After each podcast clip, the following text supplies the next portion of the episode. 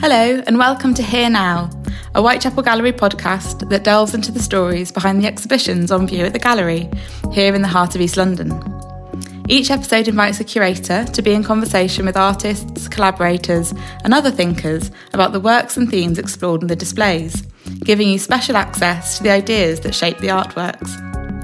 My name is Jane Scarth, Curator of Public Programmes, introducing you to today's episode featuring Whitechapel Gallery curators Nayia Yiakoumaki and Sofia Victorino, and Jenny Lomax, former Director of Camden Art Centre and Whitechapel Gallery's education organiser from 1979 to 1989, who was responsible for a pioneering programme in the history of gallery education practices.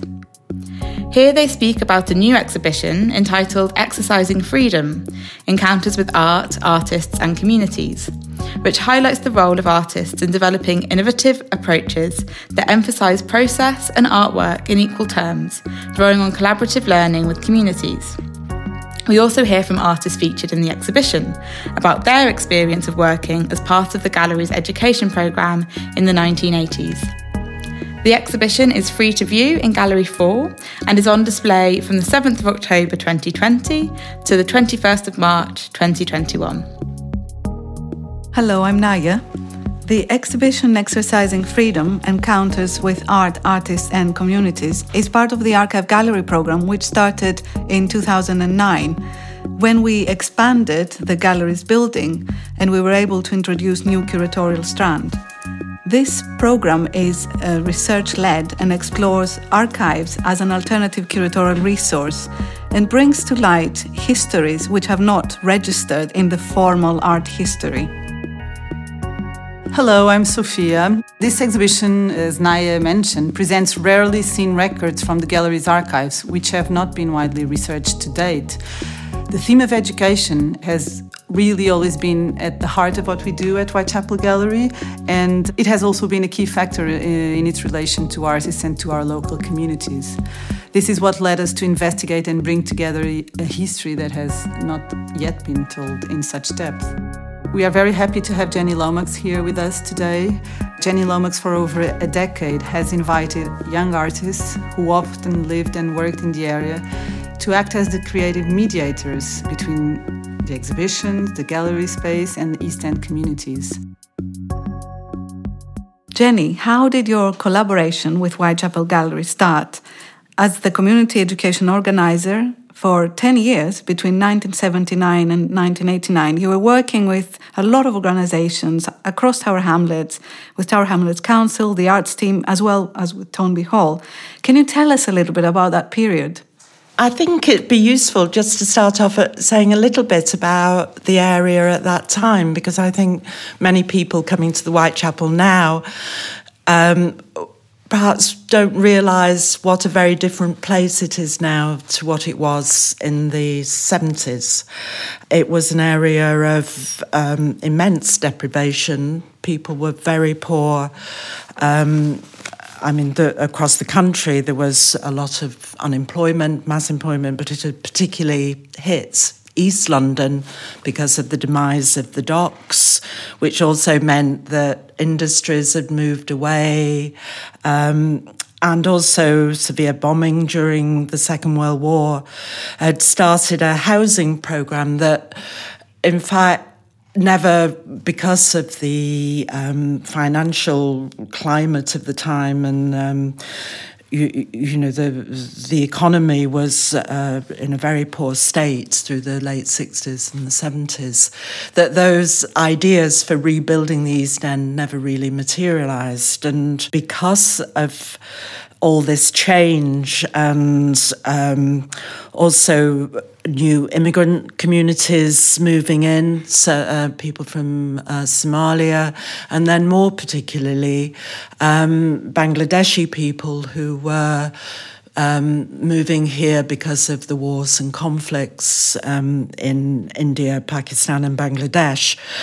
And so those communities were setting up in what had been traditionally a Jewish area and with their industries and culture and so on that really so that it became to be a very layered um, cultural setting that also added to that because of all the empty houses and warehouses, organisations like Acme and Space um, began to uh, encourage artists to move to the area. And there, there was at one point, I think, where the huge population of artists living in um, houses that were deemed for demolition in future years, but also taking over workshops, most of which are still here, uh, like Chisenhale. And there was this wonderful, it created a very sort of I don't know, exciting and rather potent mix of people. There's artists, the um,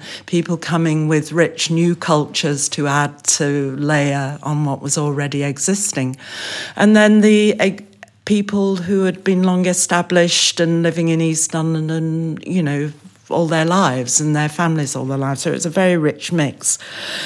And I started to work in the area as someone who'd graduated from art school and was interested through work, having worked with adventure playgrounds in Hackney Marshes and um, so on, became interested in the role of art in a place like Tower Hamlets and started to work on a Gulbenkian initiated and funded project at Toynbee Hall, which was an experimental after school workshop for local children. And because we're right next door, we were right next door to the Whitechapel.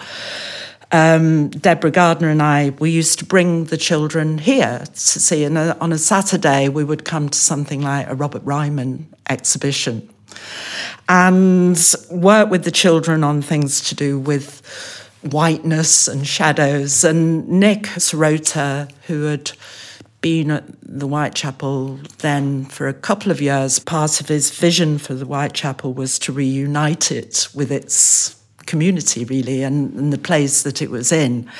And Nick used to let me use his office on a Saturday. So after we'd looked at an exhibition, we would go up there and do you know, things like rollering white paint and layering things. And the children just realized how much these children just really got from looking at contemporary art. Here, the painter Maria Chevska, who was involved in the education programme in the 1980s, talks about the uniquely artist led approach which was distinctive to Whitechapel Gallery at the time. The great thing about all this whole education programme run by Jenny at the Whitechapel, was they decided that it would be artists who were doing this. So it would be artists talking about the exhibitions in the gallery, doing workshops, and doing the school's residences, for example. So um, it was a very unacademic approach, and I think the the advantage was that artists would connect with the work itself, the artwork. So anybody can relate to that. You know, they have a, a sort of mm, uh, implicit understanding about, for example, how something is made, what it's made of, and why it's made that way rather than any other way. And I think from their own experiences, they they identify both as maker and viewer, so they could speak from those two viewpoints, or they could empathize with those viewpoints. And I think it's that really, it was that absolute decision that it would be artists who were introducing and interpreting and talking about this work and concentrating really on the artwork itself rather than an academic approach or necessarily an art historical approach. Jenny, there are two exhibitions that we know have uh, been incredibly important uh, in shaping the development of the education program and the way you, you've envisaged the uh, collaboration and the work developed with schools and with communities. Can you talk about those two exhibitions, which were Eva Hesse and Arts of Bengal in 1979? Yes, there was two very contrasting and very different exhibitions, so therefore were were really good opportunities to see what schools might respond to and react to. But Eva Hesse came first, and it was my association with Pat Van Pelt, who had been working with the Arts Council, particularly at the Hayward Gallery because the Arts Council art department was kind of based at the Hayward Gallery then and ran the Hayward Gallery. We knew that from talking with Nick that there was going to be a Eva Hesse exhibition and she was something of a hero of mine and Pat really loved the work as well. And so we thought about perhaps trying to bring some of our thoughts about education in galleries to the Whitechapel using the our love of Eva Hesse's work to really think some of those through. So we we made a proposal to Nick and Martin and um, I think Mark Francis. And at first they were a little bit um, thinking that the exhibition of Rhydwen Tomkins that was upstairs was more suitable for children because it was quite childlike.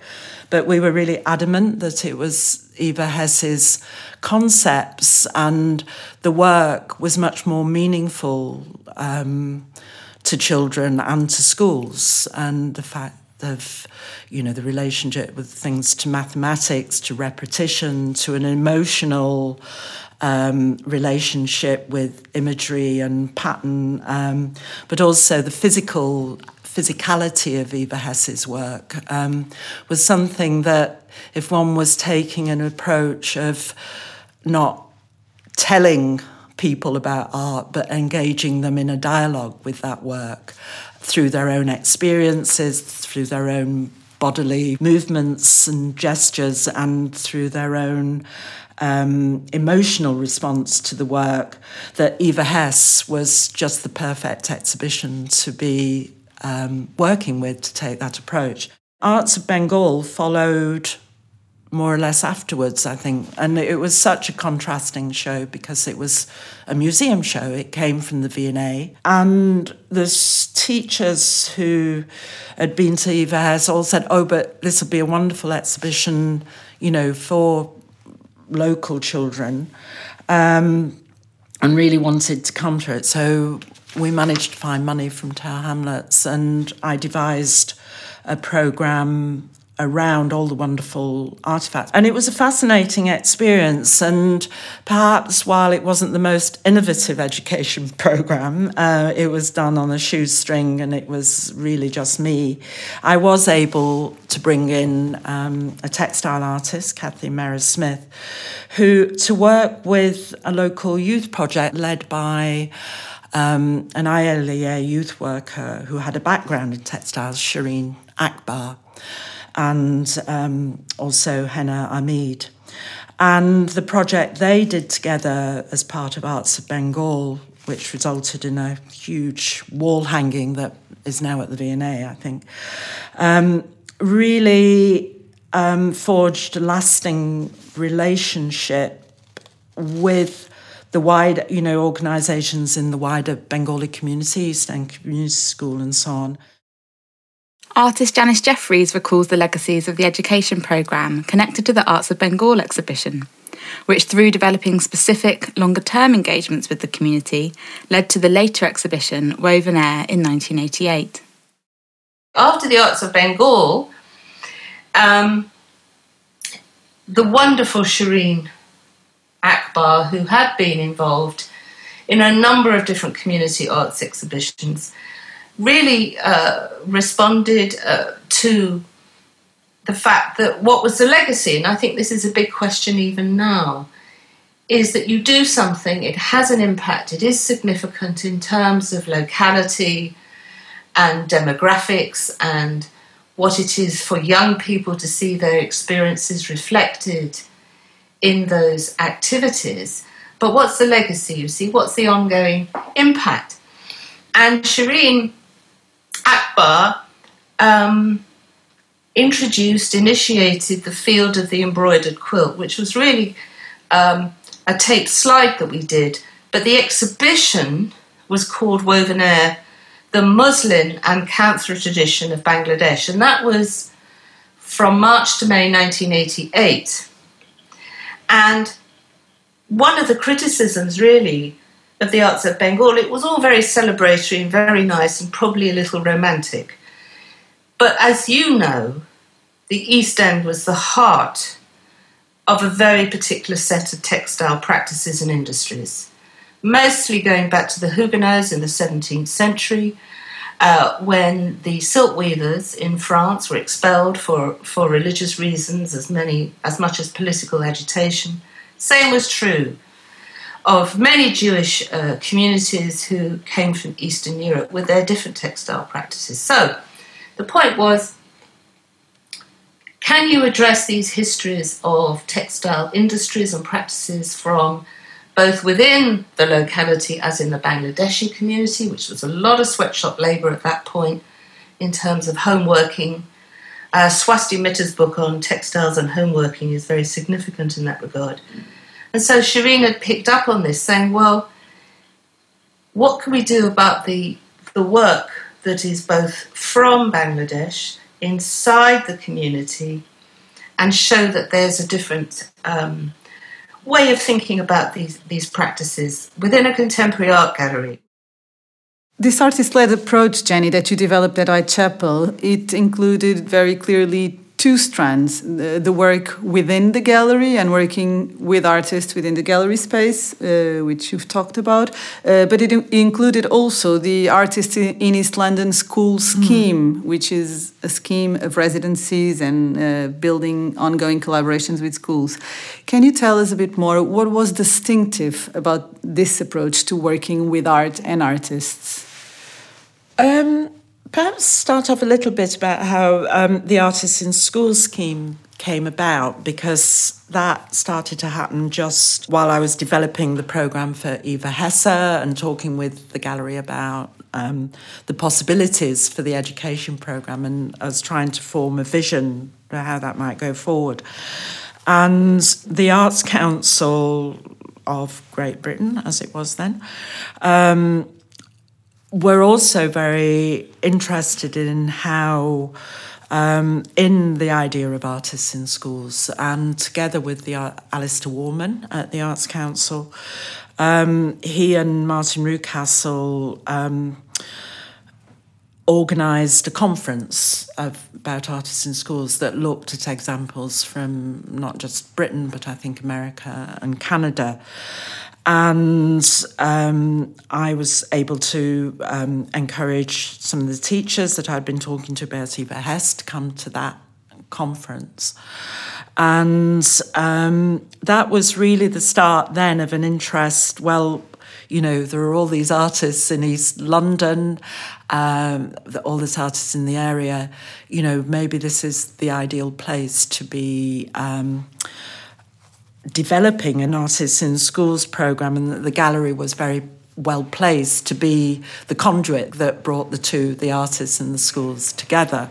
It was very much running in tandem with the activities in the gallery and the opportunity for teachers to meet local artists, not just by working with them in the gallery around the exhibitions, but by us being able to take them to their studios. So um, that were not far away from their schools very often or there's contact. So the, the, teachers and then eventually children, pupils were able to go to visit the artists.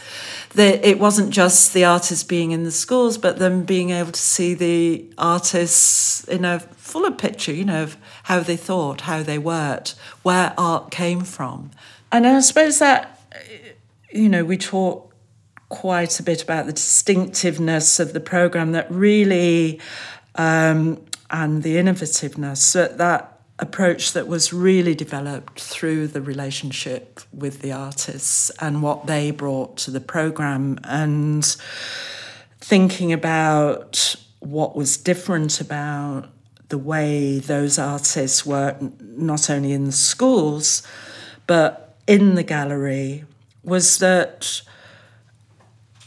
when we invited an artist to work with a particular exhibition, say it was Bruce Nauman, Cy Twombly, Richard Deacon, um, David Smith, they were artists whose own work had an affinity with that artist and that they had a particular passion and knowledge.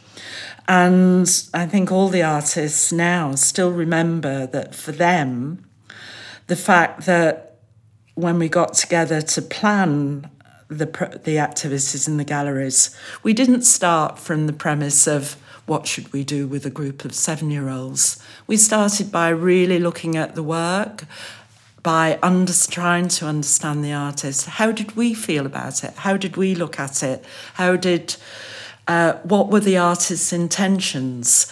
What were the underlying concepts? Not just about you know the history of that work or the broader context, but what what were the intentions of the artists with this, and how do you, through questioning, through very um, targeted activities that guided looking and guided um, discussion that came from the children or student or adult's own experience, that a, a kind of um, workshop could be developed, as it were, through those discussions. And, you know, for a lot of the children that came, English wasn't a first language, and we also worked a lot with children who had um, special educational needs. Some had no language, some had no sight or hearing. Um, and in a way, this very physical and immediate approach and direct approach to looking at the thing that was there in front of you and experiencing it in what way each individual person could meant that there wasn't a distinction between those who had the intellectual knowledge of art and those who didn't. Here, Jo Stockham describes the success of the artist led methodology introduced by Jenny Lomax and the supportive community that it fostered, as well as describing what was special about the approach to working with children. The planning days we had, as far as I remember, were a real joy. Um, be with other artists, and we would re- you're walking through the show talking about how we responded to the work, what were, what were the things we all uh, and differently perhaps responded to. So you might, for instance, each choose a piece of work that you particularly um, were interested in, and, and, that gave the workshop a structure that was based not just on your own opinions, but on the, whoever you were working with. Obviously, we all had our own artistic practices, so we might bring suggestions of ways of making or materials to use that we were um, kind of comfortable with or just wanted to test out. And we would spend the day doing the actual things we were going to get other people to do. So we would, you know, we would make a booklet or we would make sculptures out of um, wire and silver paper as we did for um, Martin Disler's work. There was no preconceptions about what the end result had to be. It was very process based, I suppose, in the sense that it wasn't about making something for the children to take home. You know, in the way I, I was also working in a play centre, for instance, at the same time, and I was doing kind of a photography workshop and a pottery sometimes and cooking and things like that. And there was always a pressure from the children to have something nice to take home to their parents. And this wasn't about that. It was about finding ways to get the students to think what it might be to make something as an artist and um, give them ways of asking questions through making that might uh, help to engage with an artist's work Jenny, can you maybe describe some of the projects that you just mentioned, but projects that have different features because of the nature of the place where they happened? You referred to hospitals, to health centers.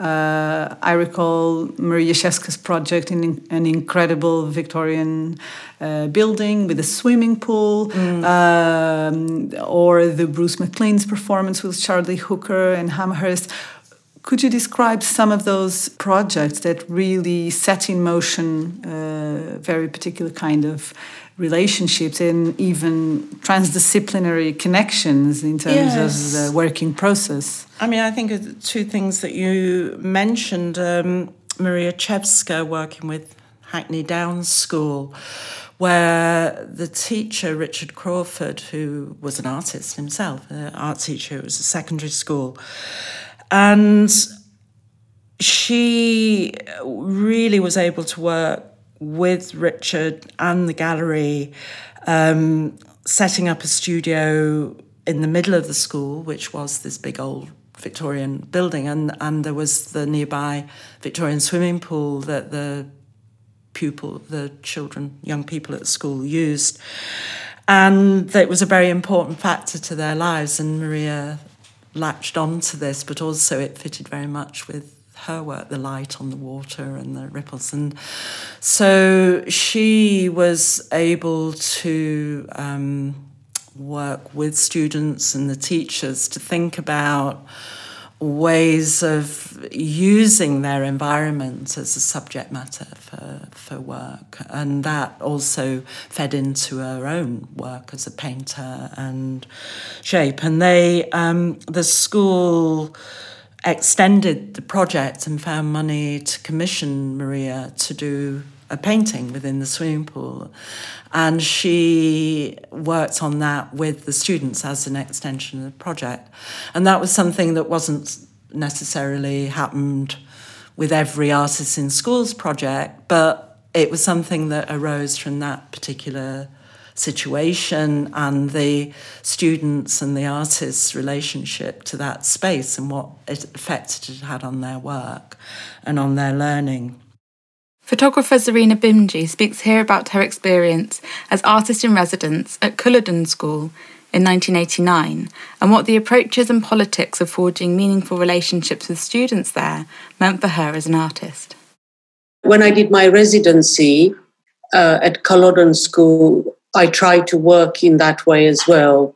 So I worked with a group of mainly girls, I think. It was long time ago, 1989 I asked them, uh, I took some of my own objects and told them that these were my favorite objects and why I liked them a lot. And then could they go and think about what special objects they had? And then some of them invited me to their house to look at these objects, and I photographed it. And then we took them in a projector and we viewed them as a group and we talked about what it meant to them. So I was it was important to me that we as a group felt connected and that there was trust so that we could talk about difficult things if we wanted to um, and see how we could make that into a gesture I needed them to understand that what an artist does. Um, um, and so, and I wanted them to act that out, be an artist, you know. Um, but they hadn't imagined that that could be their thing, you know, that they could be an artist. What creativity is, what was happening in Britain to um, Bengalis, where they were, were they, what was it like in the council estate? Did they experience racism? Did they feel safe?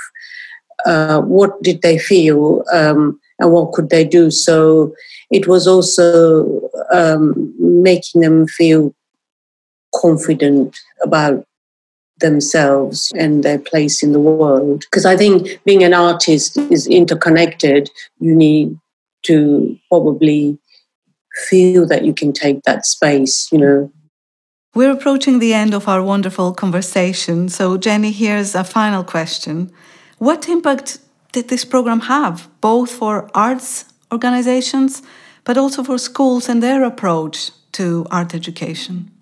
It was a year later when I was able to take on the whole of the education program and have it that we were able to integrate more fully with the whole of the gallery and the teams. So we planned things really closely with Nick Serota, the director, and the exhibitions organizer and the administrator, and we're able to discuss things like the scheduling of exhibitions, which exhibition was good in times when children could come or colleges could come, what was good in the summer, um, and also the the Nick and the curators and also the artists, people like um, Bruce Nauman really engaged themselves in the program. They talked to the teachers. That the, we had a little teacher preview the day before the public preview, and often the artists were around. They were sometimes still installing the exhibitions. Uh, I remember Julian Schnabel involving teachers in the heights of where his paintings once, and uh, you know, they sort of um, experience that I think was very unusual in a gallery. You know, the thing that education was on the margins and kept separately, but by all working together and I think for everyone really embracing this new community of local artists that have become part of gallery life and listening to their conversations and their ideas, it really shaped, began to shape the program and the rhythm of the program and the things that we could put in between the exhibitions, like performance. Uh, bring in the work from the schools and those artists really I began to work in the spaces between the exhibitions to bring those artists in fully into the program. And I think the Whitechapel program showed the way that if the organisation embraced what this could mean and lost its preconceptions about gallery education, that all sorts of things could happen, you know, that could feed into the program that that made the life of the gallery richer and the life of the community richer. Thanks for listening to this episode of Here Now. You can find all of our other episodes online at www.whitechapelgallery.org. Don't forget to visit the exhibition, Exercising Freedom Encounters with Art, Artists and Communities, on display from the 7th of October 2020 until the 21st of March 2021. Goodbye for now.